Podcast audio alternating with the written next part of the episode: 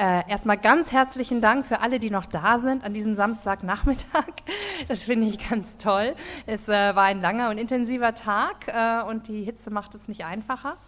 Ähm, herzlichen Dank dafür. Dann, ähm, ich bin nicht Heike Hensel, wie jeder merken sollte. Heike lässt sich entschuldigen. Es war gestern schon angekündigt. Sie ist äh, leider krank, äh, gestern schon mit Fieber und lässt sich entschuldigen. Wäre sehr gerne hier ähm, und hat mich gebeten, ähm, sie zu vertreten, was ich sehr gerne mache. Ich bin äh, die Frau, die hier die ganze Zeit rumgerannt ist und ich stelle mich trotzdem noch mal kurz vor.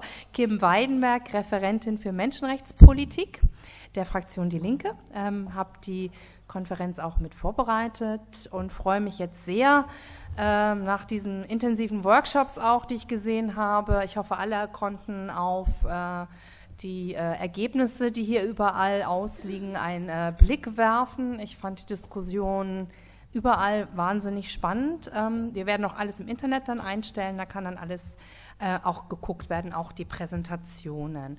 ähm, wir haben sehr, sehr viel jetzt gehört äh, und äh, zum Teil auch ein bisschen entmutigend über, ähm, was es alles für Menschenrechtsverletzungen gibt beim Rohstoffabbau in afrikanischen Ländern heute vornehmlich. Ähm, und äh, haben ja, sind ja ein bisschen mit gestartet mit äh, der Frage, die auch so ein bisschen die Eingangsfrage war, ist äh, Rohstoffabbau mit für soziale Entwicklung überhaupt möglich? Und wenn ja, unter welchen Bedingungen?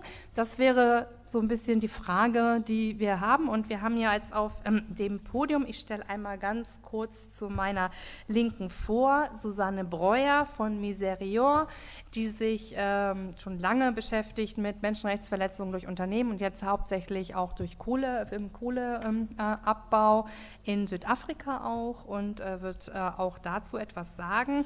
Dann freue ich mich sehr, Holger Lurek äh, vorzustellen, Gewerkschaftssekretär von der IG Metall ähm, der dann auch noch mal ein bisschen was sagen wird oder auch mehr, nicht nur ein bisschen zu den äh, Arbeiten der Gewerkschaften und der Position der Gewerkschaften, die ja auch ein ganz klares Positionspapier auch mal rausgegeben haben mit äh, Brot für die Welt oder Miserior, da möchte ich mich jetzt gerade nicht. Mit beiden, wunderbar, dann habe ich mich gar nicht getäuscht. Mit beiden ähm, ein äh, Positionspapier herausgegeben hat zu meiner Rechten, ähm, den kennen jetzt schon die meisten von Ihnen, Daniel Ribeiro von Justicia Ambiental aus Mosambik. Äh, und Inge Höger, ähm, eine Abgeordnete, Abgeordnete, im Bundestag von der Fraktion Die Linke ähm, im Menschenrechtsausschuss und verteidigungspolitische Sprecherin. Entschuldigung, abrüstungspolitische Sprecherin. Entschuldigung.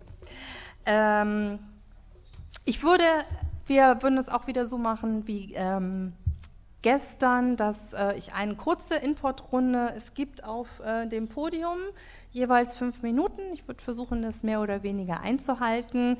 Dann eine Fragerunde nochmal und dann öffnen wir fürs Publikum. Danke. Dann Susanne. Hallo, ja. Also hallo, ähm, ich freue mich auch, dass noch doch noch zahlreiche Menschen hier sind bei Wochenende und schönem, mehr oder weniger schönem Wetter. Ähm, und ich freue mich, dass ich hier eingeladen bin und äh, etwas zu den entwicklungspolitischen Möglichkeiten erzählen kann, die wir sehen als Miserior, aber eben auch in Zusammenarbeit immer mit anderen Organisationen, ähm, was man im Rohstoffbereich verbessern kann und kann man überhaupt Rohstoffe auch äh, sozial gerecht und entwicklungsfördernd fördern. Ähm, als Miserior, vielleicht für die, die es nicht wissen, ist das katholische Hilfswerk. Ähm, wir arbeiten sehr viel zusammen mit Brot für die Welt und eben suchen auch immer wieder Allianzen, wie eben mit der Gewerkschaft, um auch gemeinsame Positionen herauszugeben.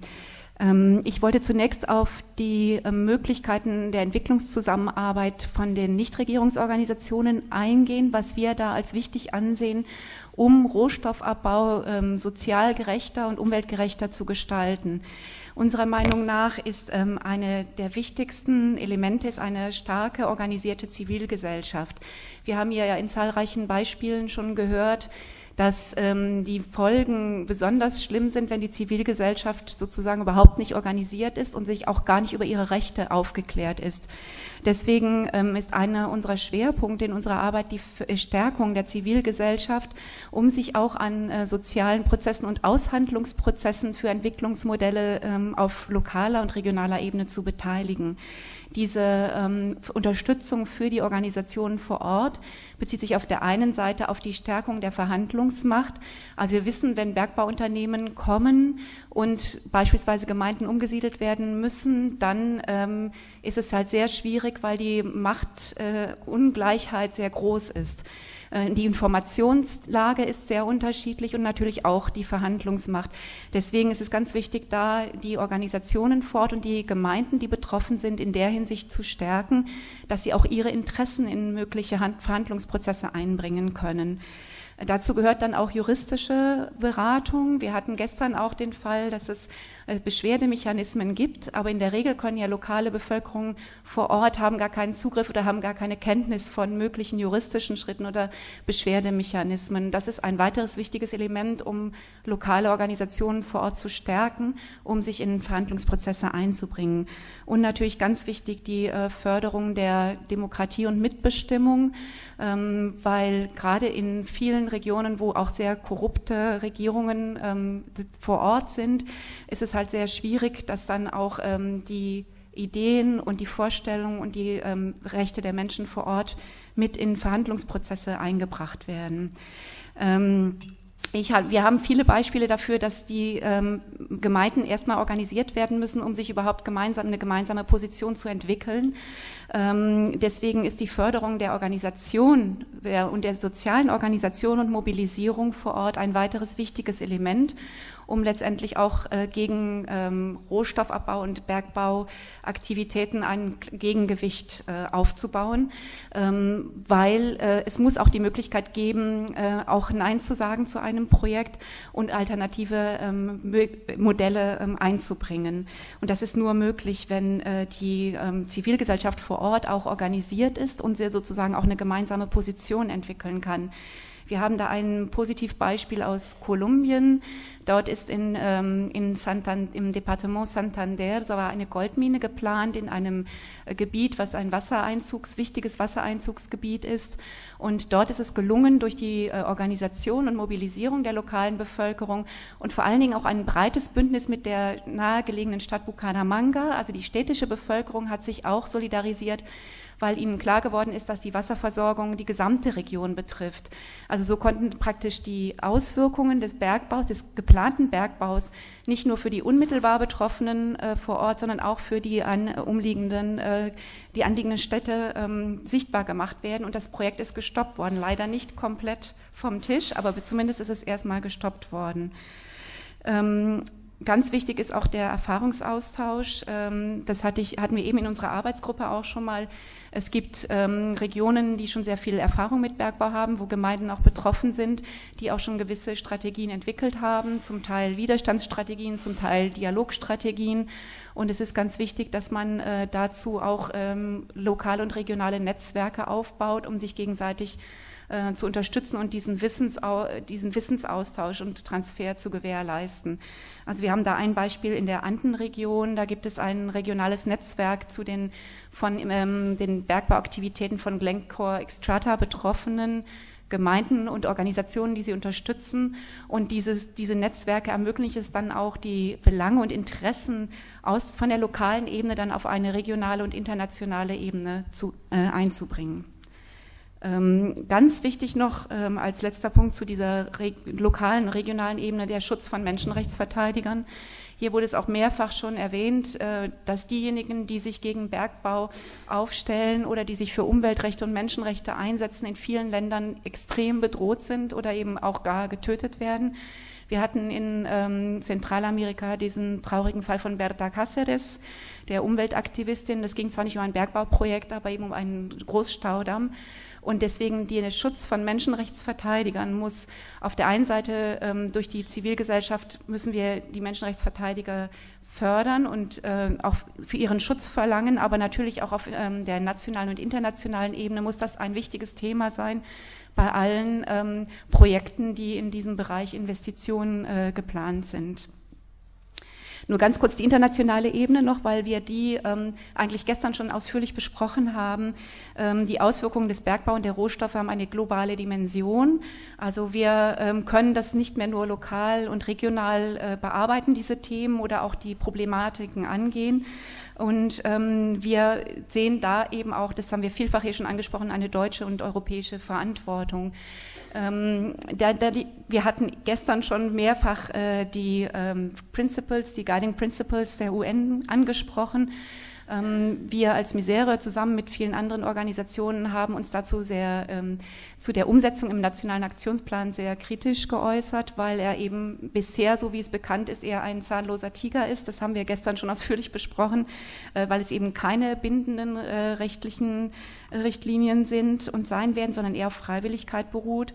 Ähm, und wir sehen auch, äh, wir begrüßen sehr das äh, EU-Abkommen für Konfliktrohstoffe, aber sehen auch da große Defizite weil nämlich ähm, bei diesem Abkommen auch äh, viele Unternehmen, gerade auch der Autoindustrie, ähm, außen vor bleiben, die eben doch nicht die gesamte Lieferkette ähm, offenlegen müssen oder überprüfen müssen, die menschenrechtliche Sorgfaltspflicht. Und ähm, wir sehen, dass da auch noch viel mehr möglich gewesen wäre. Aber immerhin ist das schon ein Schritt nach vorne, wenn man sagt, ähm, das Glas ist halb voll oder halb leer. Ähm, wir sehen es erstmal noch halb leer, würde ich sagen. Ähm, ein weiterer wichtiger Punkt, den wir sehr intensiv diskutieren, ist eine grundsätzliche ökologische Umsteuerung. Ähm, wir finden, dass man die Themen äh, Rohstoffabbau, soziale Gerechtigkeit und Klimawandel eigentlich nicht getrennt betrachten kann. Ähm, als katholische Organisation sind wir froh, dass wir endlich mal einen Papst zitieren können. also Laudato Si, die äh, Ökologie-Enzyklika. Ähm, wir sind, hat, dort wurde sehr deutlich auch nochmal gemacht, genau das zusammenzubringen, nämlich äh, soziale Gerechtigkeit, äh, Umweltgerechtigkeit äh, und den Klimawandel bekämpfen. Und da äh, sind ja unter anderem, wir wissen, dass wir Ressourcenverbrauch reduzieren müssen wir müssen, äh, um den Klimawandel noch auf 1, 2 äh, Grad maximal zu begrenzen, eigentlich 80 Prozent der fossilen Rohstoffe im Boden belassen.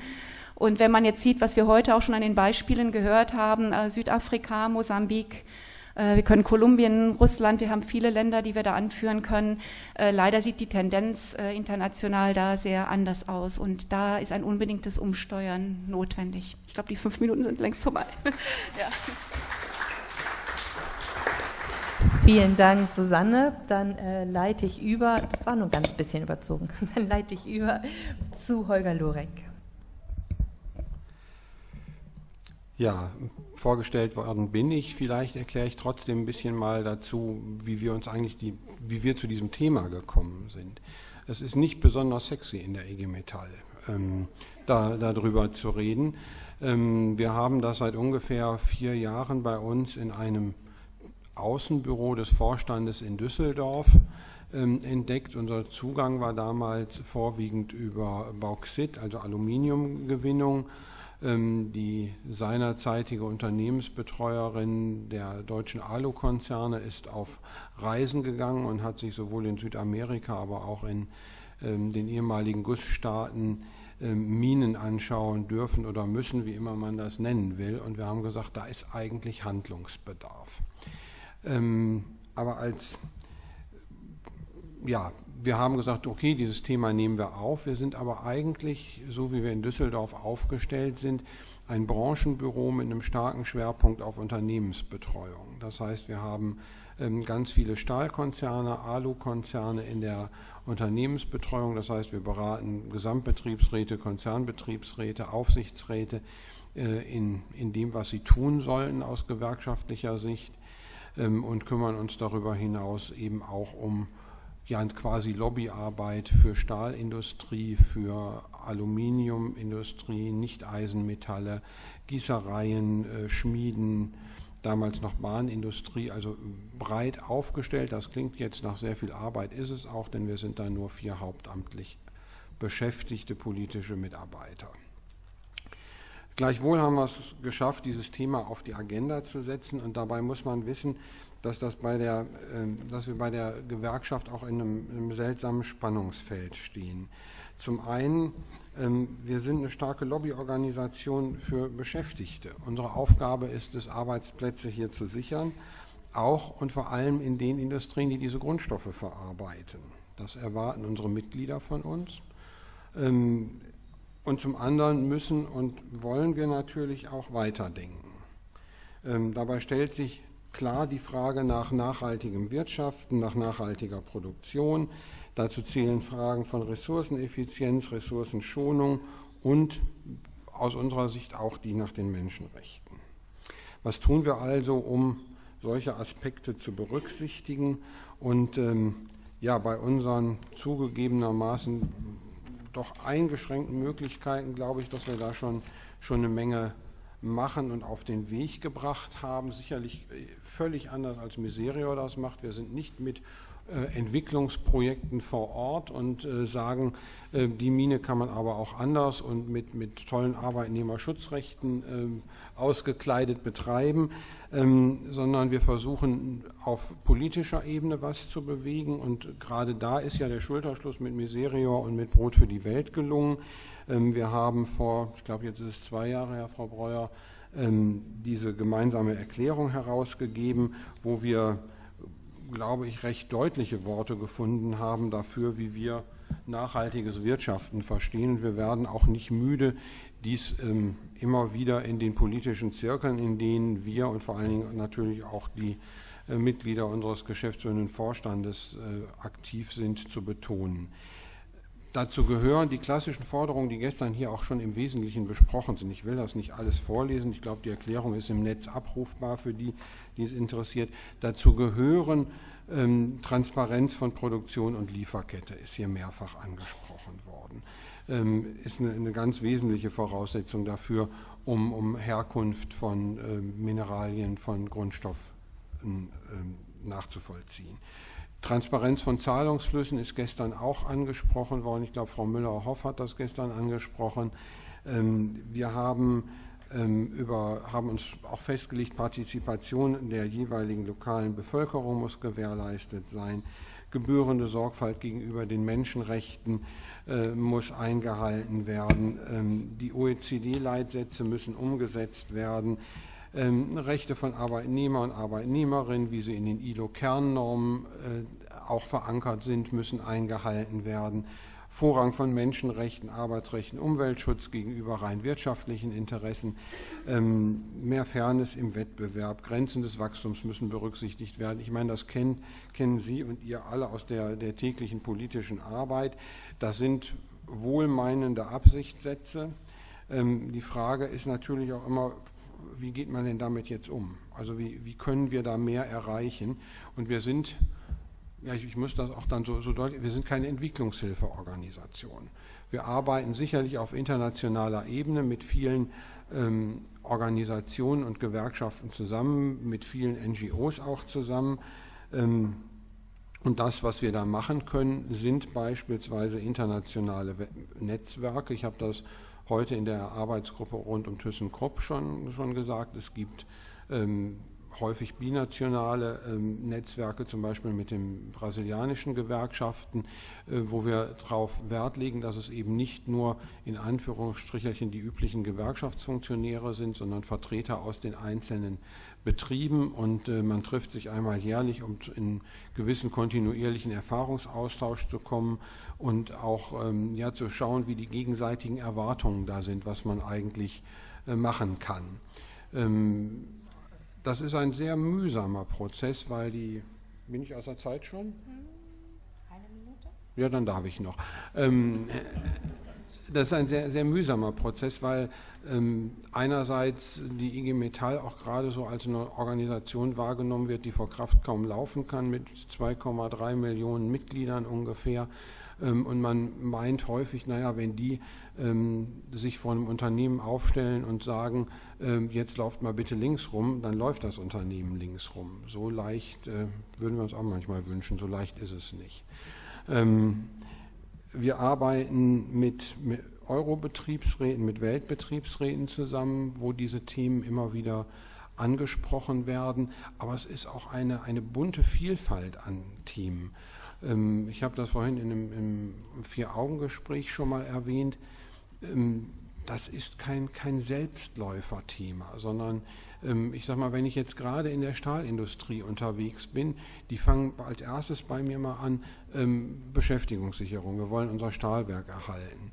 Und wenn nicht mehr hier produziert wird, zu fairen Bedingungen, was Umwelt- und Arbeitsschutz angeht, dann kommt das Zeug bald aus China und da ist der Stausee gebaut worden und da ist der Fluss verschmutzt worden und die Arbeitnehmer dort sind vollkommen rechtlos. Also ne, praktisch eine, Pro-Domo-Argumentation, wir müssen erstmal gucken, was hier ist. So, und dann haben wir den, den großen Mitbestimmungskonzern ThyssenKrupp, der ja auch immer sagt, ja, Montanmitbestimmung, das ist ja unsers, das haben wir quasi erfunden. Ja, Pustekuchen, ne? die haben zum Beispiel eben in den USA Unionbuster eingesetzt. Also da wird aktiv ähm, gegen Gewerkschaften Politik gemacht, obwohl sie sich zu anderen Dingen verpflichtet haben. Die haben ja ihren Code of Conduct, der als einer der, der besten und breitesten gilt. Ich habe es gesehen, ich nehme trotzdem noch 30 Sekunden. Äh, ähm, ähm, aber das mit Leben zu erfüllen, ist, ist noch was ganz anderes.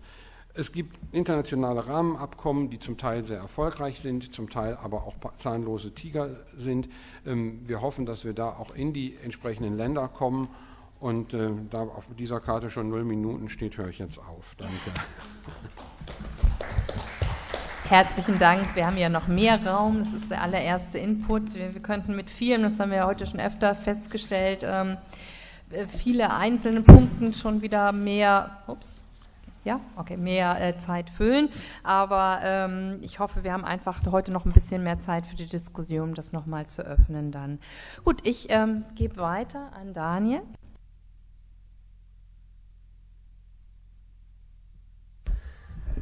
Um, as we can see, um, the, the, problem is that you need a lot of different pieces to have any success. Um, like in Mozambique, we worked very hard to get on paper laws that protect people's land. We managed that. The next battle now is getting that from paper to reality.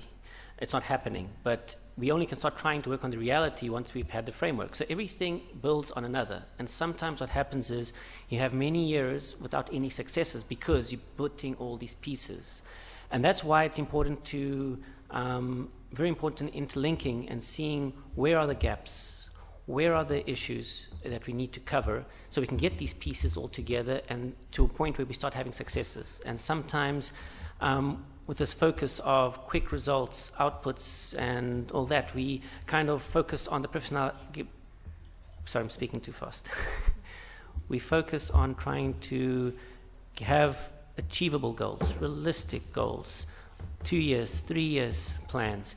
And what happens is we get so focused on justifying what we're doing and not realizing that you need to build a lot of pieces before you see real impacts and results. And there's, and that's what I find with um, any issue is different countries will have be in different phases and have different gaps to be able to be with a foundation that can benefit from whatever resource we do have. Um, the reality, unfortunately, in Africa is that most countries aren't there yet. We different countries have different gaps and work issues to work, and that has to continue. The, but the, the problem is that um, that's why they have the campaign, leave the soil in the oil, um, the oil in the soil. It's because at this moment, it's not doable. Whatever you take out, out whatever resource you're going to use, you're amplifying the reality on the ground. And that's what we, know, so a lot of times discussions are, like in our case, we focus on the small things sometimes. Um, I'll speak, um, I have five minutes only, so I'll speak of some of the examples. Um, the largest rainforest in southern Africa is in Mozambique. Um, four communities live around it. Um, and when they we've been working with the communities for quite a while because there's been first there was illegal loggers, and then uh, they wanted to exploit the water, then rubber plantation, then tea plantation, and then somebody discovered that there's new species of snakes, butterflies, and now they wanted to protect it take the communities out, and make it a natural reserve. So we managed to block that as well, and now it's the, uh, we're in the process of making the first community-owned forest in southern Africa, and it's going to be the largest if that goes forward. But of course, we have to develop the economies, and all of these things. We realize that there is no one single solution. It's a lot of little things, from honey production to um, harvesting of lo- the local mushrooms, from and creating links to markets because of the produce that is coming out. It's so the problem with this approach, it means a lot of different things, very involved, very on the ground, dealing with a lot of little solutions that with time, hopefully, we can get to a problem. But that's not the way governments work. That's not the way a lot of these big institutions work. They want big projects, easy to manage, something like a silver bullet. And unfortunately, there is no silver bullet. It is a lot of little projects, a lot of local solutions. And you need to develop the communities to get to a point where there is a possibility of participation. Because the issue of participation is another one where um, each one has their own notion of what is to uh, participate. We have uh, been working against the dam for now 12 years. And when the communities were consultant, there, were particip- participate, there was a participation process, four meetings in one year alone. But they didn't realize that communities didn't even understand what the dam was, the scale of the dam. They didn't realize that humans could make a wall that's 170 meters high. We do not assess where are we starting this debate. What is the information that really exists? What is my understanding of something? What is the other person's understanding of something? And the uh, power balance is so different. The realities of each one's lives are so different that we the time needed. But unfortunately, we follow economic timescales. Economic timescales have a rhythm, have a certain pace, a certain pressure. And we have to fit social issues, environmental issues, and all these into these economic timing tick tock, tick tock constantly. And we do not ever accept that these are not possible. And why are we so focused? Is because our value system as well is changing. If you look at how we're dealing with the, with the climate change, what is the dominant solution? Markets. What are we telling as a society? People won't do something if there's no money. We are agreeing that our current society, at this moment, if you can't sell it, you can't save it. If there's not a dollar sign, it won't work. So we, are we accepting that our society has a single value system of money? If there's no dollar sign, it won't work. Are we accepting that? If we are accepting that, it has major implications on on the ground. If we don't accept it, then why are we putting everything back into markets? we also have to, because in the south, we notice every time there's a crisis up north, people look in the south to come and see how they can uh, get out of that crisis. That's the norm we, we, we, we know. Every time there's an economic crisis in the US or Europe, we know there's be a wave of people coming down sooner or later. That's the trend. And, okay, got one minute. So, so what we've noticed is that um, we have to start, people looking at system fix. And unfortunately, the system, as I said before, is working well. Capitalist system is working too well. That's the problem. And until we start really accepting that we're gonna, we cannot accept this narrative of a singular monetary value system and start dealing with the issues in the multitude and complexity that they come in. And that's why it's important to link. We have a lot of people doing great work. Yes, if I look at my work alone, it's not doing change. Looking at that person, not doing change, but it's not, we, don't, we can't expect that. We have to realize we have to link each other up, start finding the gaps, and slowly get to a point where we start having change. But it'll take time. And we have to realize it's going to take a lot of time. Not clickivism, not internet, I like. It has to have real work on the ground. And I think that's where th- um, we can talk more in the debate on the panel session in more details. Thank you. Thanks. Thank you very much for that vision. Vielen Dank für diese, diese ähm, größere Vision. Und ähm, dann bitte ich Inge Hüger für die linke Vision.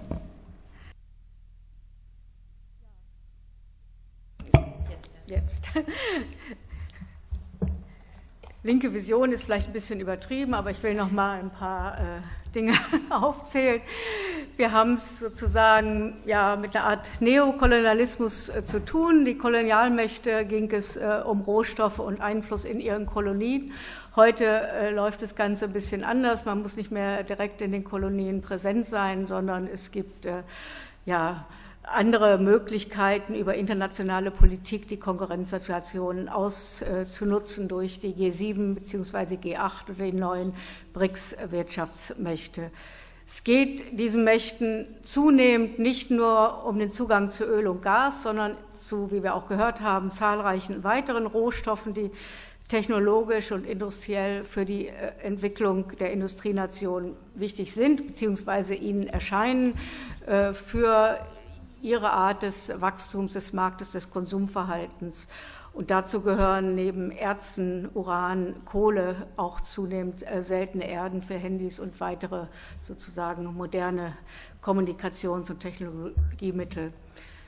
Damit einhergeht ein Kontrollanspruch äh, der imperialistischen Mächte über die Bedingungen des Abbaus der Rohstoffe. Sie wollen im Grunde, auch wenn sie es nicht immer zugeben, häufig sagen, haben wir ja gehört, da sind die Länder des Südens selbstverantwortlich. Im Grunde geht es ihnen aber darum, die äh, Lieferkette von Anfang an zu kontrollieren und den Ländern des Südens vorzuschreiben, also wie sie die Rohstoffe möglichst preiswert äh, abbauen sollen. Es soll nicht viel kosten und sie sollen dann den Industrienationen zur Verfügung gestellt werden. Und diese Kontrolle wird ausgeübt durch Freihandelsabkommen.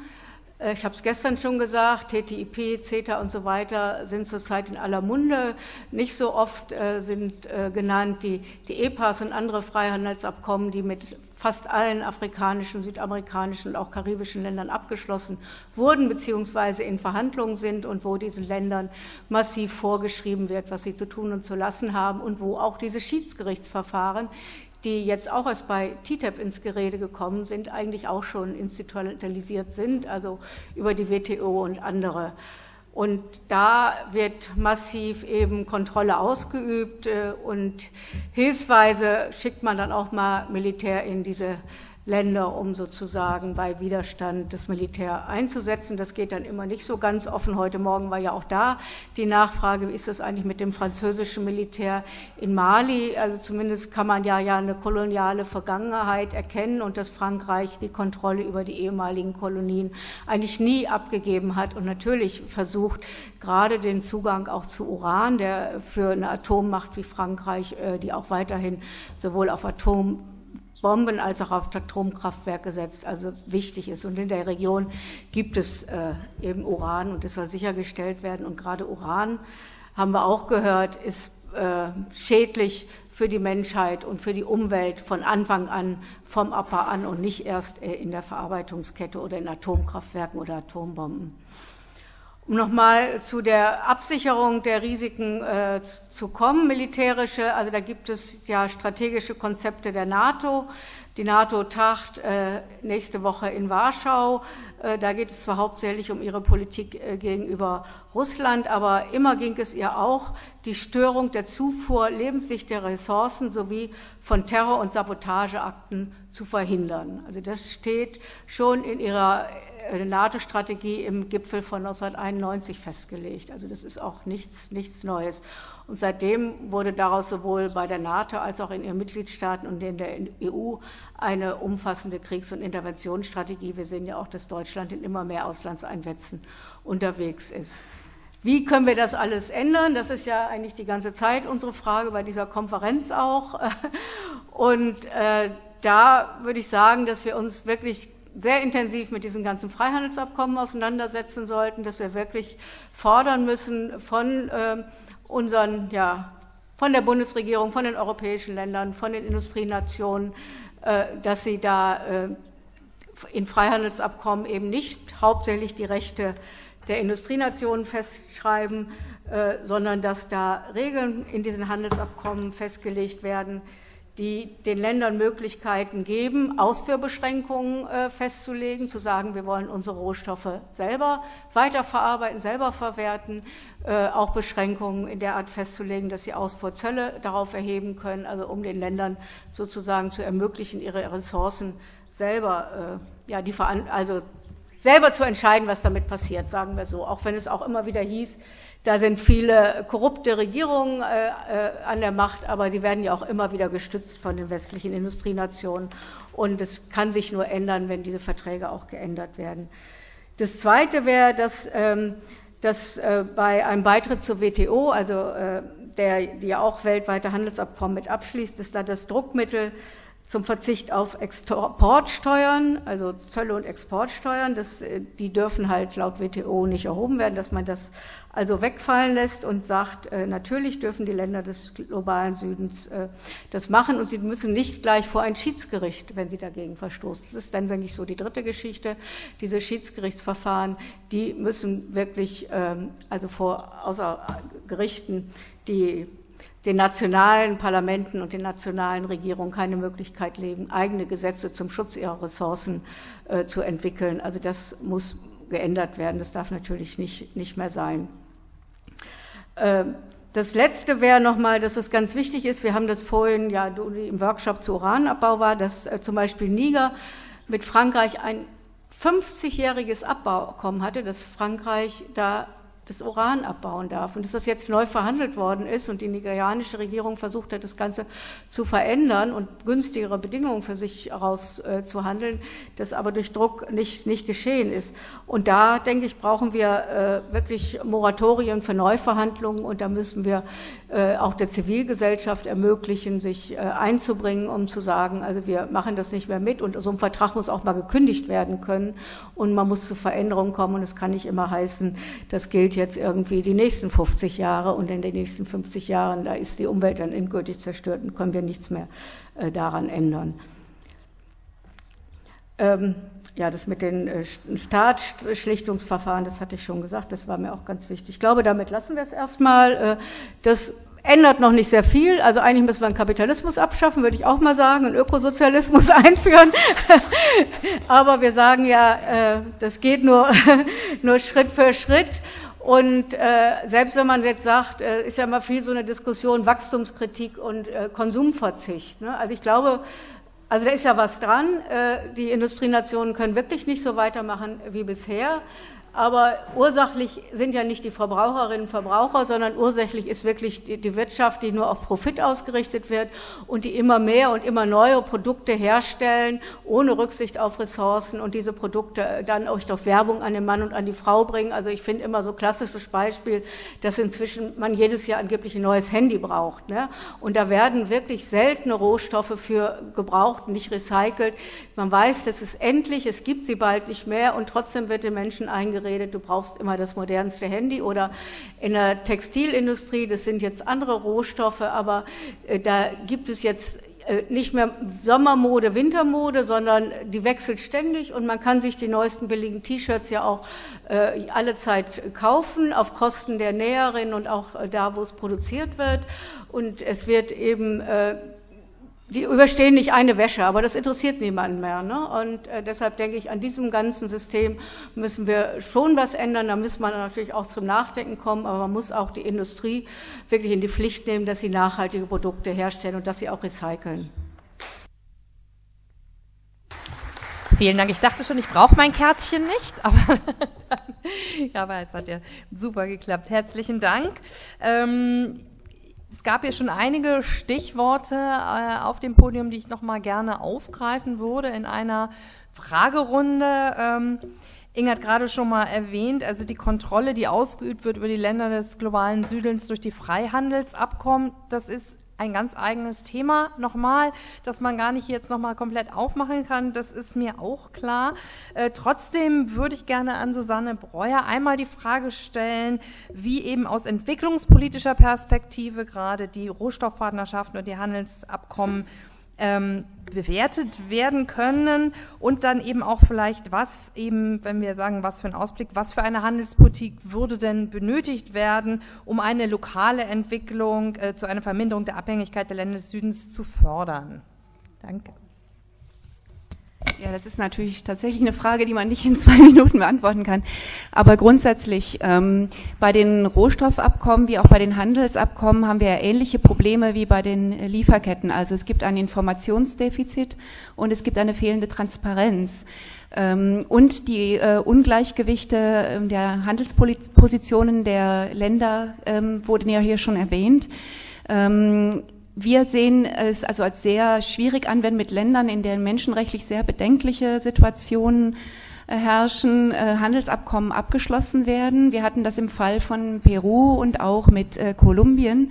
Ähm, in der Verhandlungsphase ähm, wurde, wurden zwar ausgehandelt, dass ähm, auch Menschenrechtsklauseln in diesen Handelsabkommen vereinbart werden sollen und dass sie als gemischte Abkommen gelten und nicht als reine ähm, Wirtschaftsabkommen. Das heißt, sie mussten auch von nationalen Parlamenten ähm, die mussten zustimmen, die nationalen Parlamente in der EU. Aber ähm, letztendlich muss man sich natürlich fragen, wenn mit einem Land wie Kolumbien in, zu der Zeit, als es auch verhandelt wurde, ein Land in einem, ähm, mit einem bewaffneten internen Konflikt, mit äh, fünf Millionen Binnenvertriebenen, mit massiven Menschenrechtsverletzungen schon zum Zeitpunkt der Verhandlung des Handelsabkommens ähm, dann, wenn man dann noch über Einführung von Menschenrechtsklauseln redet, fragt man sich natürlich, wo ist denn dann da die rote Linie, wenn dann tatsächlich noch mehr Menschenrechte verletzt werden? Wie will man das denn definieren? Also eigentlich müsste man in, in, mit so einem Land in so einer Situation kann man kein Freihandelsabkommen abschließen. Und hinzu kommen natürlich noch die ökonomischen ähm, Ungleichheit, die ja auch schon erwähnt wurde.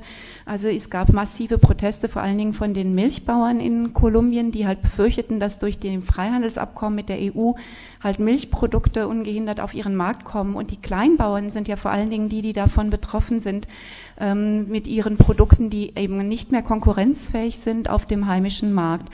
Und wir können das jetzt, wir haben keine Studien zu den Auswirkungen jetzt beispielsweise dieses Abkommens, ist ja nur ein Beispiel, aber man kann schon feststellen, dass äh, zunehmend heimische Produkte halt verdrängt werden und dass, wenn man das mal so beobachtet, die Leute jetzt ähm, Kartoffeln, obwohl Kolumbien auch ein Kartoffelland ist oder Peru, doch auch importiert werden und die Importkartoffeln gegessen werden. Also sagen wir mal, für die Souveränität und Autonomie gerade der Kleinbauern äh, sind die Handelsabkommen eher aus entwicklungspolitischer Sicht, aus unserer entwicklungspolitischen Sicht eher negativ zu bewerten.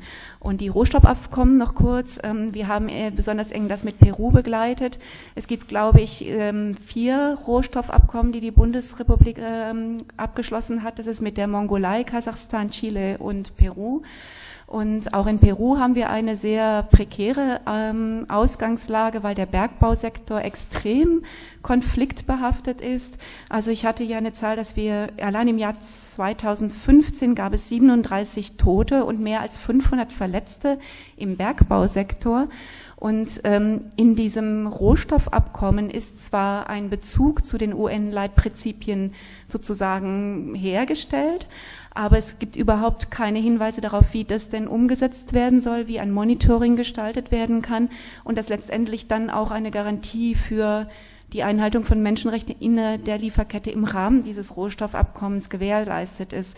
Und noch als letzten Punkt dazu, es nennt sich Rohstoffpartnerschaft und das Partnerschaft wäre ja eigentlich eine gleichberechtigte Beziehung und da haben wir eben auch Zweifel daran, dass ähm, letztendlich wird dadurch der Bezug der Rohstoffe für Deutschland soll gesichert werden und ähm, die Länder, mit denen Rohstoffabkommen abgeschlossen werden, werden wieder auf den Rohstoffsektor zu stark auch ähm, beschränkt und sie werden in, im Rohstoffsektor noch stärker ähm, verankert, anstatt dass man versucht auch noch ähm, Wertschöpfungsketten innerhalb der Länder ähm, aufzubauen. Das wird dadurch eigentlich noch mal stärker verhindert.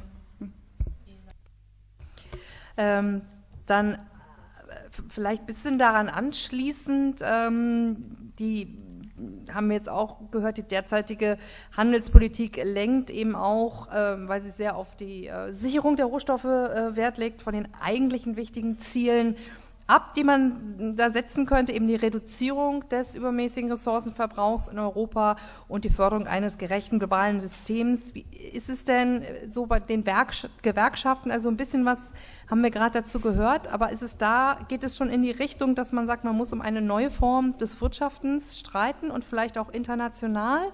Zusammen streiten. Also ich ähm, habe mir notiert, dass es äh, schon eine internationale Zusammenarbeit gibt, dass es ähm, Weltgewerkschaften, ähm, was war es, Weltbetriebsräte ähm, gibt, genau. Ähm, ist, ist das da ein Thema? Wird da zusammengearbeitet?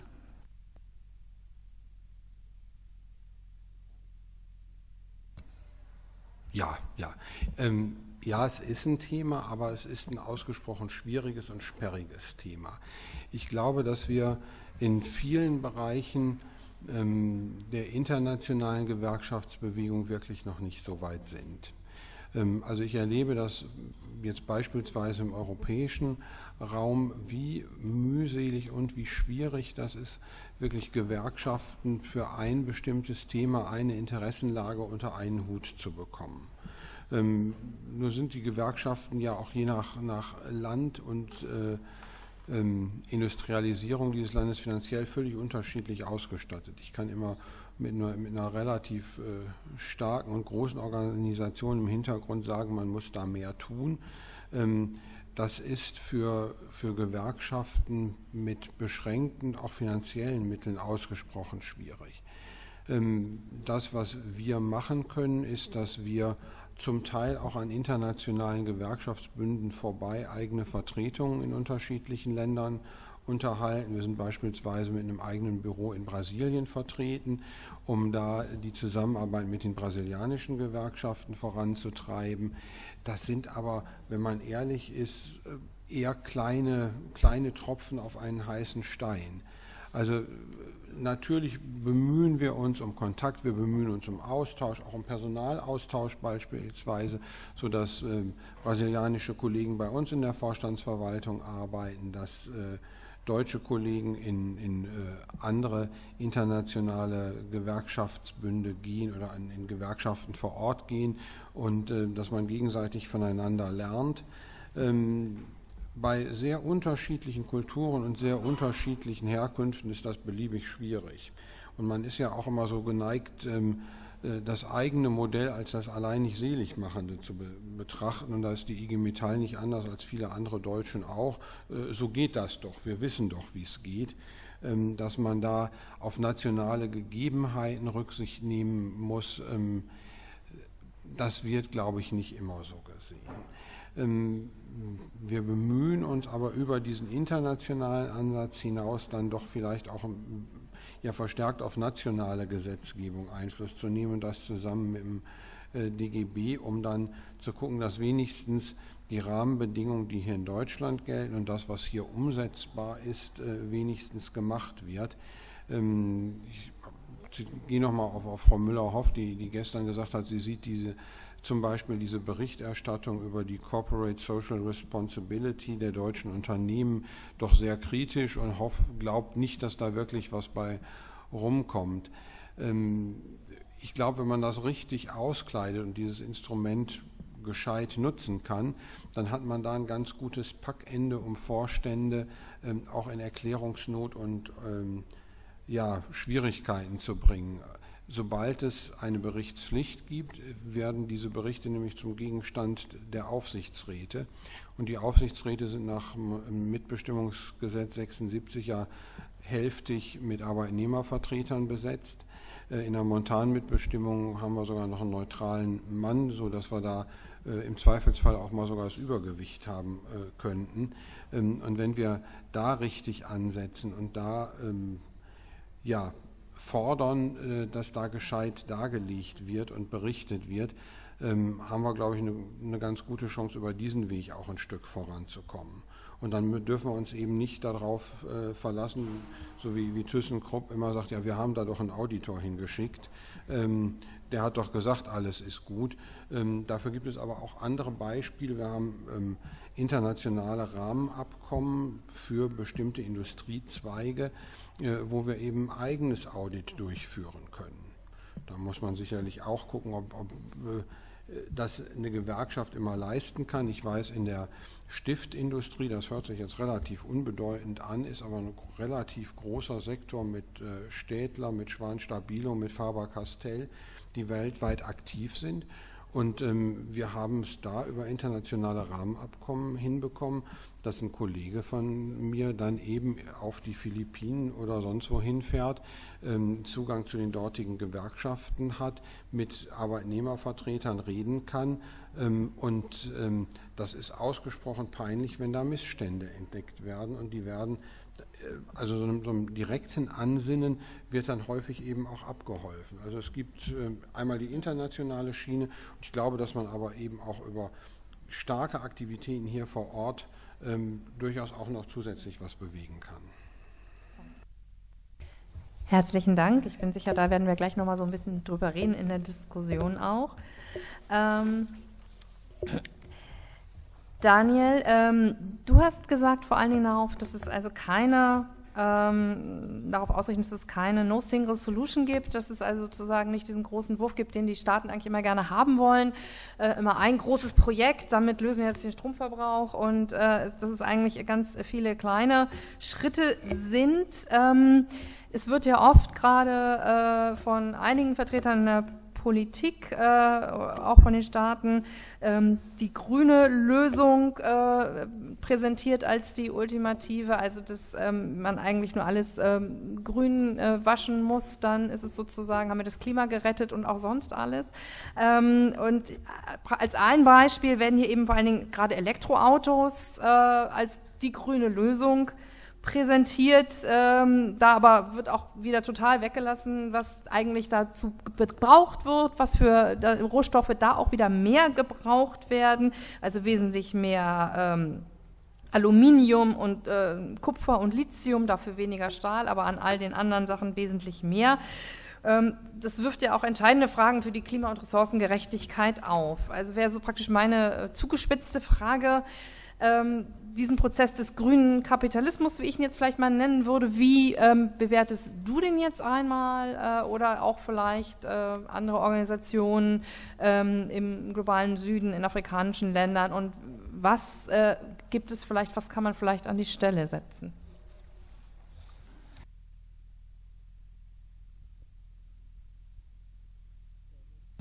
Okay, sorry. Um, there's been a big push in the South for the so called green economy. And um, it's, it's, been given to us as a solution, as one of these magical solutions. But actually, not a solution to our problem, it's a solution to their problem. Capitalism has a fundamental assumption continuous growth. With that assumption, need, it's quite ridiculous given that we're an inf- infinite planet. It's, it's a contradiction based on the type of system we live in. But anyway, um, and as they have to always find new sectors to continue stimulating the system. And the green economy is a new sector, new markets to continue the so called growth. So we're a solution for them, They're our environment solution to them. They're not a solution for us. That's my belief. Um, because the focus, if you look at, for example, um, we're talking about electrical cars, it, they again making the problem into a one dimensional problem. We don't have one dimensional lives, but that's how it's easy to, because you need narratives that are catchy for the public. What, environment, what electrical cars do is they deal with one singular issue compared with other cars. They don't emit. It's emissions, it's a pollutant. There's no social component to that. They still have extraction, they still need the resources. The difference is because we're in an environmental crisis, they've taken advantage of our environment, our climate crisis, and realize that we have too many greenhouse gases, and they're trying to sink, make all the issue focusing on the emission, greenhouse gases, and by changing the greenhouse gases, we go green, all is solved.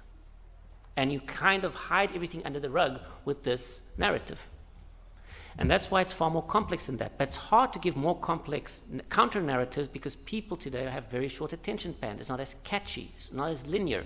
So our narrative is always going to be more difficult because there's so many more complex components, and we have to start learning how to tell our narrative in a way that we can expose these issues. Because, so the green economy for me is very problematic, and we can use some of the other similar um, cases that are occurring. We can look at our carbon markets. We can look at RED, re, um, reduced emissions to deforesta- um, decrease deforestation. What that has happened, if you look at South America, you look at Asia Pacific, and if you look at in some places in, in um, Africa, in Mozambique, we have one or two pilot studies. What that is taking is it's taking away land from communities. Basically, in summary, on the ground, that what it is doing. We're using the carbon and the importance of having our fu- functional forests as the narrative to do it, but that's what we're doing. We're taking land away from communities. Because anything to be in a market has to be owned, controlled, and managed. And that's where the communities are criminalized. The activities of communities are criminalized as their activities is damaging the forest. The problem is, the problem didn't exist before we started having logging and other industries. Um, so there's a criminalization of um, communities' activities. Yes, communities do cut down trees. Yes, they do hunt. But in very sustainable levels because it was there when we arrived, it was there when the industries arrived, and it was fine. It's that add on, our add on has made it a problem, and now we want to limit, uh, change the narrative. So for me, another problem with markets is we, we're putting it in a space which we don't have control. More and more, the global um, wealth is in smaller hands, and therefore, markets are basically the only the main tool for markets is money. Who has money controls the markets, controls the resource. So we have increased inequality, and we have people focusing on putting more things on the market to who's going to buy it. Us in Africa and the global south do not have the resources. The minute it goes in the market, it's the same thing as giving it away because we do not control the economic resource of this globe. And the minute it's there, we lose control, decision making power, or any form of ability to, to dictate what we do with our own environment. We're seeing the green economy talking about charging people for ecological functions, for everything. So for me, it is, they've managed to do an amazing twist where they've given this as a solution to us when we actually are the solution to their problem, which is they have to carry on growing. And if they don't, the system has problems. And they're going to carry on grabbing whatever they can to continue growing. And if we let them, we are the ones who are going to suffer.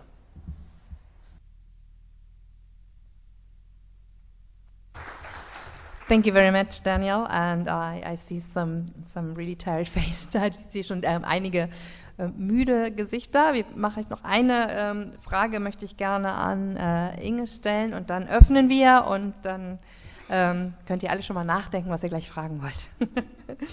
ähm, Inge, du hast es äh, schon gesagt, ganz zum äh, äh Einstieg in dein Input, dass ähm, es also äh, ein großer, eine große Struktur, die das Ganze so befürwortet, sind die neokolonialen Strukturen, die äh, einfach in den Handelsbeziehungen, in den Beziehungen zu den globalen Süden äh, noch, noch vorherrschen. Ähm, die Fakten sind ja jetzt mittlerweile allen klar, die zehn ärmsten Länder der Welt sind alle reich an Rohstoffvorkommen, also dass die für, wenn man es jetzt national sieht, die Länder überhaupt nicht davon profitieren, ähm, sondern es eine sehr ein, ein sehr einseitiger Profit ist. Ähm, es ist eine wahnsinnig schwierige Frage. Trotzdem stelle ich sie jetzt, also was denkst du denn, was könnte getan werden von unserer Seite, von der Seite des Nordens, um diese neokolonialen Strukturen auch aufzubrechen und denen entgegenzuwirken?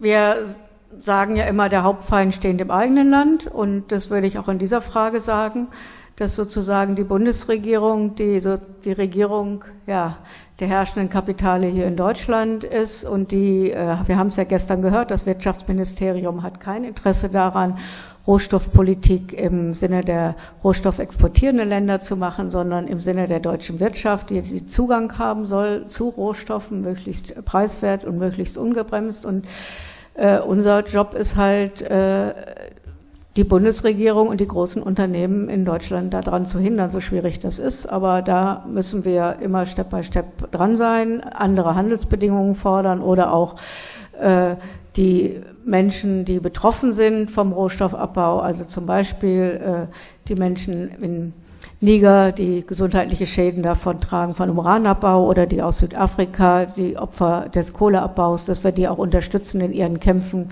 gegen die Konzerne hier in Deutschland, die sozusagen die Produkte abnehmen und dass man immer wieder darauf hinwirkt und sagt, äh, ihr seid verantwortlich, ihr kauft die Rohstoffe, dann seid ihr auch verantwortlich für das, was in den Ländern passiert, wo sie abgebaut äh, werden und auch die Bundesregierung ist verantwortlich und da müssen wir eine Änderung der Politik einfordern. Dann können wir sonst erstmal beantworten. Gibt es noch Fragen? Vielleicht beantworten wir dann einfach mal. Ja, also danke für die Frage zu den Konsumenten. Es ist tatsächlich äh, richtig. Also äh, wir als Konsumentinnen und Konsumenten haben auch eine große Verantwortung. Und wir haben ja auch festgestellt, dass gerade im Bereich der erneuerbaren Energien viele, nachdem äh, eigentlich viele Kunden eher auf erneuerbare Energien auch äh, umstellen wollten, beziehungsweise die Energie von anderen äh, Energieunternehmen beziehen wollten, letztendlich die Preise da irgendwann auch gesunken sind. Also ich denke schon auch, dass es eine Konsumentenverantwortung und Konsumentenmacht gibt. und man letztendlich natürlich diesen Konsumstil, den wir hier haben, überdenken und kritisieren muss. Ähm, wir haben ähm, bei uns so eine Art Projekt, so ein Studienprojekt, ähm, das nennt sich Weltgemeinwohl und äh, das äh, richtet sich daran, dass man letztendlich Glück und Wohlbefinden, was heißt das eigentlich? Und das heißt eben nicht immer mehr haben und mehr konsumieren, sondern dass man sozusagen ein gutes Leben auch an anderen Maßstäben messen muss und kann.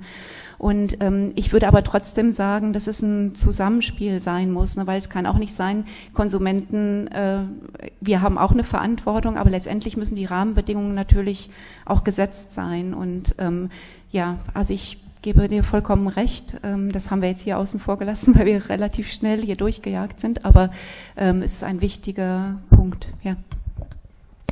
Möchte dazu hier nochmal jemand auf dem Podium was sagen?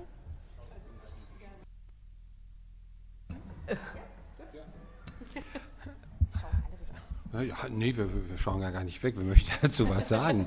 ähm, ja, zu, zu dem ähm, Problem Einfluss des Konsumenten, Regina hatte das angesprochen. Ähm, das ist bei diesen Produkten relativ schwierig. Also es geht ja keiner los und sagt, oh, ich kaufe mir jetzt mal ein Stahlrohr, ähm, sondern ähm, das verschwindet, wird irgendwo von einem Bauunternehmen gekauft, wird verbuddelt, wird für Öltransport oder sonst was verwendet. Ähm, bis diese, diese Lieferkette, bis das eben im Endprodukt beim, beim Kunden liegt, ist halt so unendlich lang. Und dann weiß ich nicht, wenn ich mir ein Smart kaufe, wenn ich mir ein Toyota kaufe oder ein, ein BMW kaufe, ähm, aus welchem Erz ist denn diese, der Stahl dafür gewonnen? Ist das ein Recyclingprodukt? Weil Stahl ist ja auch zu 100% recyclingfähig. Da würde ich ja sagen, oh prima, da haben wir, sind, liegen wir ja vielleicht gar nicht so schlecht. Schön, dass da recycelter Stahl drin ist. Ähm, weiß ich aber nicht, sehe ich dem Blech nicht an. Steht nicht drauf, steht nicht drauf, wo das Erz herkommt. Kommt das aus einem Elektrostahlwerk? Kommt das äh, aus, aus der Hochofenroute? Kann ich als Konsument überhaupt nicht nachvollziehen, sondern es steht da ein fertiges Auto, kannst du kaufen oder auch nicht. So, und äh, ich möchte einfach nur mal das blöde Gesicht des Autoverkäufers sehen, wenn ich frage, sag mal, die Motorhaube hier, das ist ja Blech, wo ist denn das gewalzt worden? Äh, das, das wär, also ich glaube, an der Stelle wird es nichts. Das ist, dazu sind auch die, ich sage mal, gerade jetzt so die, die Verwendung im Automobilbau, ähm, das ist zu vielschichtig, zu kleinteilig, das werden wir, glaube ich, nie aufdröseln können. Ähm, zu der Frage, ja, das Thema ist unsexy, ne? also ähm, das ist schwierig. Wir haben natürlich so die, die üblichen Mechanismen, wie wir Themen streuen. Ne? Es gibt immer die großen Kampagnenthemen der IG Metall oder auch des DGB. Ich habe den Eindruck, dass die häufig verpuffen. Also ich finde, bei, bei Leiharbeit und Mindestlohn haben wir eigentlich einen ganz guten Job gemacht. Das Thema ist, ist ziemlich gut vorangegangen und ähm, wenn auch nicht hundertprozentig, aber zumindest in Ansätzen in unserem Sinne gelöst worden. Beim Thema Mitbestimmung beispielsweise, wo der DGB seit Monaten eine Kampagne fährt, ich weiß nicht, wer von euch oder wer von Ihnen die wahrgenommen hat. Das ist, ist sehr, sehr schwierig. Ähm, wir haben jetzt gerade versucht, eine Kampagne zum Thema Stahl zu machen. Wir haben am 11. April rund 40.000 Menschen auf die Straße gekriegt und haben uns dafür super gefeiert. Ähm, weil das so schön groß und erfolgreich war. Es war einmalig, es ist zwar durch die Medien gegangen, aber die Frage ist, wie lange hält so eine Wirkung an? Und dann gucke ich mir an, wenn Deutschland gegen Island spielt in Berlin, da gehen 500.000 Menschen auf die Fanmeile und gucken sich dieses Kicker an.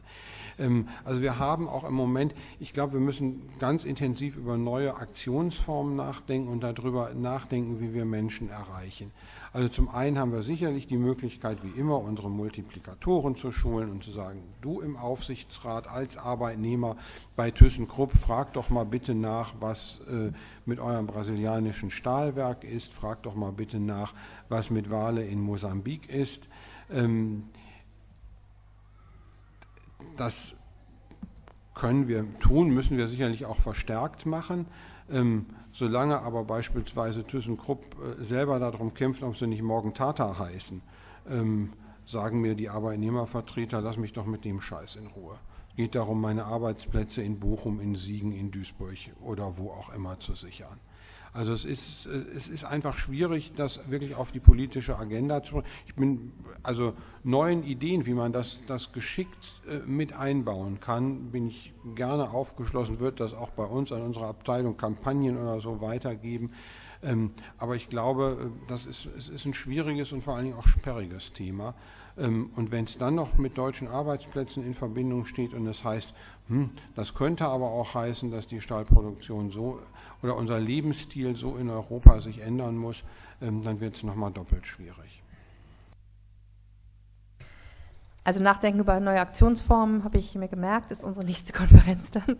Ähm, Inge, ich wollte dich vorhin nicht genau. Möchtest du ja, ich, äh, also das leuchtet jetzt gut ein, dass man bei Rohstoffen schwierig fragen kann, wo sie denn gerade herkommen. Ich wollte deshalb ein anderes Beispiel nennen, was ich so aus meiner Gewerkschaftsbewegung und Arbeit kenne und was auch nicht erfolgreich war. Das war Clean Clothes Company. Vielleicht wissen das viele, also Kampagne für saubere Kleidung, Textilbekleidung und äh, darauf zu achten, nicht nur woher die Rohstoffe herkommen, sondern auch wie die Arbeitsbedingungen der Näherinnen in der weltweiten Textilfabrik äh, sind. Äh, und ich habe das vor 20 Jahren schon mit begleitet und man muss feststellen, also da war ja immer der Hinweis, geht in die Kaufhäuser und sagt, wie sind eure Waren produziert werden und kauft nicht äh, bei, also Kick gab es damals noch gar nicht. Ne? Und wenn ich mir heute angucke, was daraus geworden ist. Also dann ist die Textilindustrie wirklich noch mehr auf Wegprodukte. Ich habe es vorhin schon mal kurz angesprochen. Das ist noch kurzlebiger. Es gibt noch mehr schlecht bezahlte Textilarbeiterinnen weltweit. Die Arbeitsbedingungen haben sich äh, kaum verändert. Also von daher denke ich schon, dass der Hauptdruck wirklich auf Regierungen und Konzerne weiterhin sein muss, obwohl es natürlich wichtig ist zu sagen, ey, brauchst du jedes Vierteljahr ein neues Kleid, ein neues T-Shirt und so weiter. Überlegst dir, kauf lieber was, was langlebiges, was nachhaltiges Günstiges, ne, was man nicht nach der ersten Wäsche wegschmeißen muss, weil es auch wirklich nicht, nichts mehr taucht, äh, weil die Produkte halt so billig sind. Aber äh, die Werbung der Industrie, die ist ja wirklich so massiv, ne? Und dann wird allen eingeredet, wie toll das doch ist, dass man doch äh, ja immer was Neues haben kann. Und wenn man dann in die Geschäfte geht, ist ja auch dann jede Saison nach kurzer Zeit wird der ganze Rest einem also arg reduziert äh, äh, hinterhergeschmissen. Und ich, ich frage mich immer, wer kauft das alles? Aber es wird, wird immer mehr. Und deshalb muss man, denke ich, glaube ich, schon massiv sensibilisieren, klar, äh, aufklären, auch über Arbeitsbedingungen und die Menschen anregen. Überlegt mal genau, was ihr da kauft. Das gilt sowohl für ein Auto wie auch äh, für Kleidung. Äh, aber man sollte auch immer denken, was stecken da für Profitinteressen hinter und wie können wir die mal ausbremsen. Vielen Dank. Das läuft immer wieder auf dasselbe hinauf, dass wir einfach reduzieren müssen, auch hier auf unserer Seite. Gibt es noch Fragen von eurer Seite? Da sehe ich noch eine.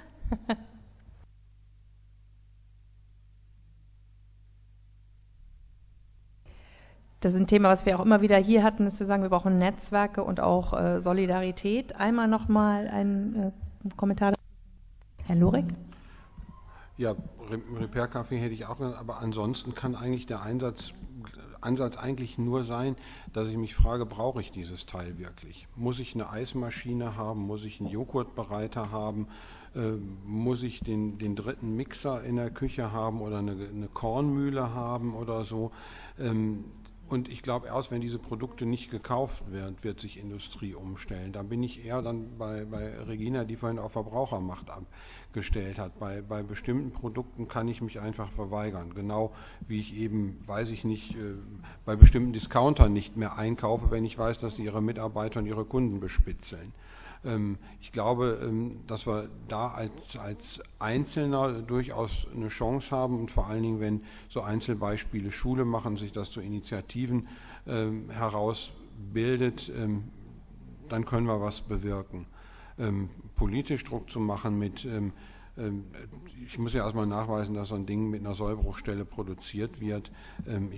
Und äh, wie, will ich das verbieten, dass ich eine, halt, eine bestimmte Haltbarkeit bei einem Elektroteil ich kann Garantiefristen verlängern, ja, aber äh, da weiß ich auch schon, was dabei rauskommt und wer da amok läuft, nämlich unsere Industrie. Wollte noch den Aspekt hinzufügen, die wahren Preise der Produkte. Also es gibt ja auch Initiativen, die sozusagen den ökologischen Fußabdruck von Produkten nachweisen. Und ich glaube, wenn wir tatsächlich für die Produkte, die wir verwenden, die tatsächlichen Preise, nämlich alles, was da an Umweltverschmutzung, Wasserverbrauch und so weiter mit drin enthalten ist, dann würde sich sozusagen über den Preis äh, auch einiges regeln, dass man Produkte weniger kaufen würde. Ich weiß nicht, marktwirtschaftlich ist es wahrscheinlich sehr schwierig durchzusetzen, aber das ist schon eine Forderung, wo man sagt, äh, was kostet eigentlich hier so eine Flasche Wasser tatsächlich. Ne? Also eine Flasche Wasser ist jetzt nicht das beste Beispiel, aber äh, was ist alles darin enthalten? Und wenn wir wissen, beispielsweise nochmal auf die Kohle zurückzukommen, wie viel Wasser wird verbraucht, um die Kohle auszuwaschen für den ganzen Transport? Und wenn wir die Umweltkosten, die Gesundheitskosten mit einrechnen, weil es wird ja immer wieder behauptet, Erneuerbare sind teurer, noch in vor allen Dingen in Entwicklungsländern. Aber wenn wir diese ganzen externalisierten Kosten mit einrechnen würden, dann wäre nämlich Kohle wesentlich teurer als Erneuerbare. Und das kann man auf viele andere Produkte auch beziehen. Und das wäre nochmal so eine Initiative, tatsächlich die wahren Preise und gesellschaftlichen Kosten mit abzubilden. Ja. Herzlichen Dank. Ich glaube, ich würde dann ähm, mit diesem Ausblick mit ähm, vielleicht mal wieder auf die Ebene ähm, der Politik. Die Konsumentin ist sicherlich die eine, aber ich denke, wir sitzen hier jetzt hier, um zu gucken, was können wir politisch vor allen Dingen verändern. Ähm, einfach nochmal auf dem Podium bitte eine ganz kurze Abschlussrunde, wirklich so die allerwichtigsten zwei Forderungen an die Politik, die aus der entwicklungspolitischen und aus der Gewerkschaftssicht und aus der Gesicht des Südens und der linken Sicht wirklich, äh, wahrscheinlich wird sich da einiges wiederholen, aber was muss jetzt getan werden? Bitte. Also ich hatte mir so einen schönen Satz zusammen äh, überlegt, wo eigentlich alles drin enthalten ist. Also wir fordern vor allen Dingen eine kohärente Politik. Umweltministerium, Wirtschaftsministerium und Außenministerium. Es kann ja nicht sein, dass es widersprüchliche Politiken gibt, dass äh, im Umweltministerium beispielsweise ein Klimaschutzplan erarbeitet wird und dann das vom Wirtschaftsministerium wieder konterkariert wird. Oder dass wir uns im Außenministerium für einen nationalen Aktionsplan für Wirtschaft und Menschenrechte einsetzen und das auch wiederum aus dem Wirtschaftsministerium äh, ähm, ja dort nicht verankert werden wird wirklich oder unterstützt wird. Insofern eine kohärente Politik der verschiedenen Ressorts unter Einhaltung der menschenrechtlichen Sorgfaltspflichten und eine drastischere Reduzierung der Rohstoffkonsums.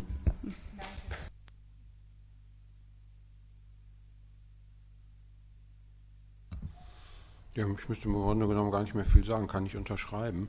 Ähm, also aus, aus meiner Sicht ähm, das, das Thema am Leben halten, also wirklich auch nochmal zu gucken, wie erreiche ich dafür mehr Öffentlichkeit. Das ist eine, eine, Forderung, die an uns alle eigentlich geht und nicht, nicht, wo ich mich nicht darauf verlassen muss, dass irgendein Ministerium das Fähnchen hochhält. Ähm, Im Moment, ich, ich hoffe trotz allem, dass die Umsetzung der, der CSR-Richtlinie und der, der UN-Richtlinien ähm, ein Stückchen weit mehr dafür sorgt, dass wir an Transparenz in die Lieferketten bekommen und dass wir äh, darüber dieses Thema einfach in Aufsichtsräte und in, in Wirtschaftskreise äh, bekommen. Ich habe vor ein paar Jahren so ein, so ein äh, Forschungsprojekt gehabt, da ging es darum, wie kann ich Arbeits- und Gesundheitsschutz in ein Managementsystem einfliegen als dauerhaften Bestandteil. Warum soll das nicht mit der Frage Menschenrechte, ähm, Menschen oder die Frage der Menschenrechte und der, der ökologischen Nachhaltigkeit muss in jede Managemententscheidung mit eingepflegt werden? Warum soll uns das damit nicht auch gelingen?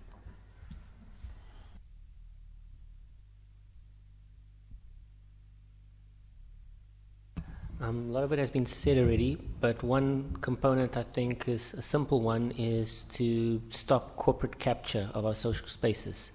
We see that in the UN spaces, we even have sponsors now, the Rio um, 20. Uh, we had, I think, Val as one of the main sponsors for a lot of the happening. We see the negotiators having corporate advisors. Um, um, we're losing social spaces, so stop corporate capture of our social spaces.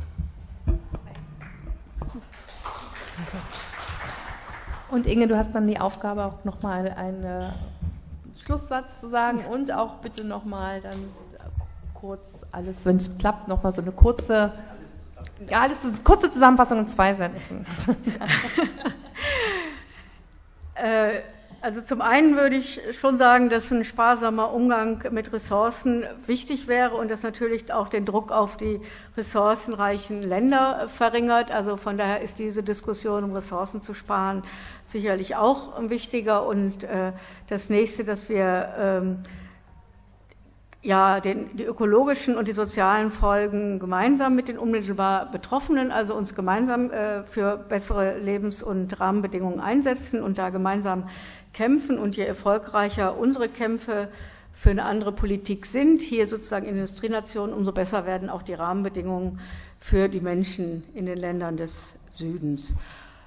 Ähm, Ansonsten danke ich allen für äh, ja, das große Interesse an dieser äh, Konferenz, an die vielen spannenden Diskussionsbeiträge, die lebhafte Diskussion. Und ich denke, wir haben noch ganz viel zu tun, um die Verhältnisse zu verändern. Und damit sollten wir vielleicht beginnen, wenn wir hier rausgehen. Und da wünsche ich allen, uns allen viel Erfolg dabei.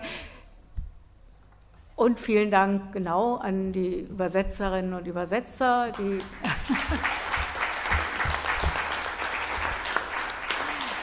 und natürlich auch die Mitarbeiterinnen der Stiftung und der Bundestagsfraktion, die hier das Ganze auch mit ermöglicht haben und am Rande und im Hintergrund zum Erfolg beigetragen haben. Auch die Küche war gut, denke ich, äh, das Catering. Also allen vielen Dank. Ja, guten Heimweg, schönes Wochenende und äh, ich denke, wir bleiben alle am Thema dran und sehen uns dann auch wieder.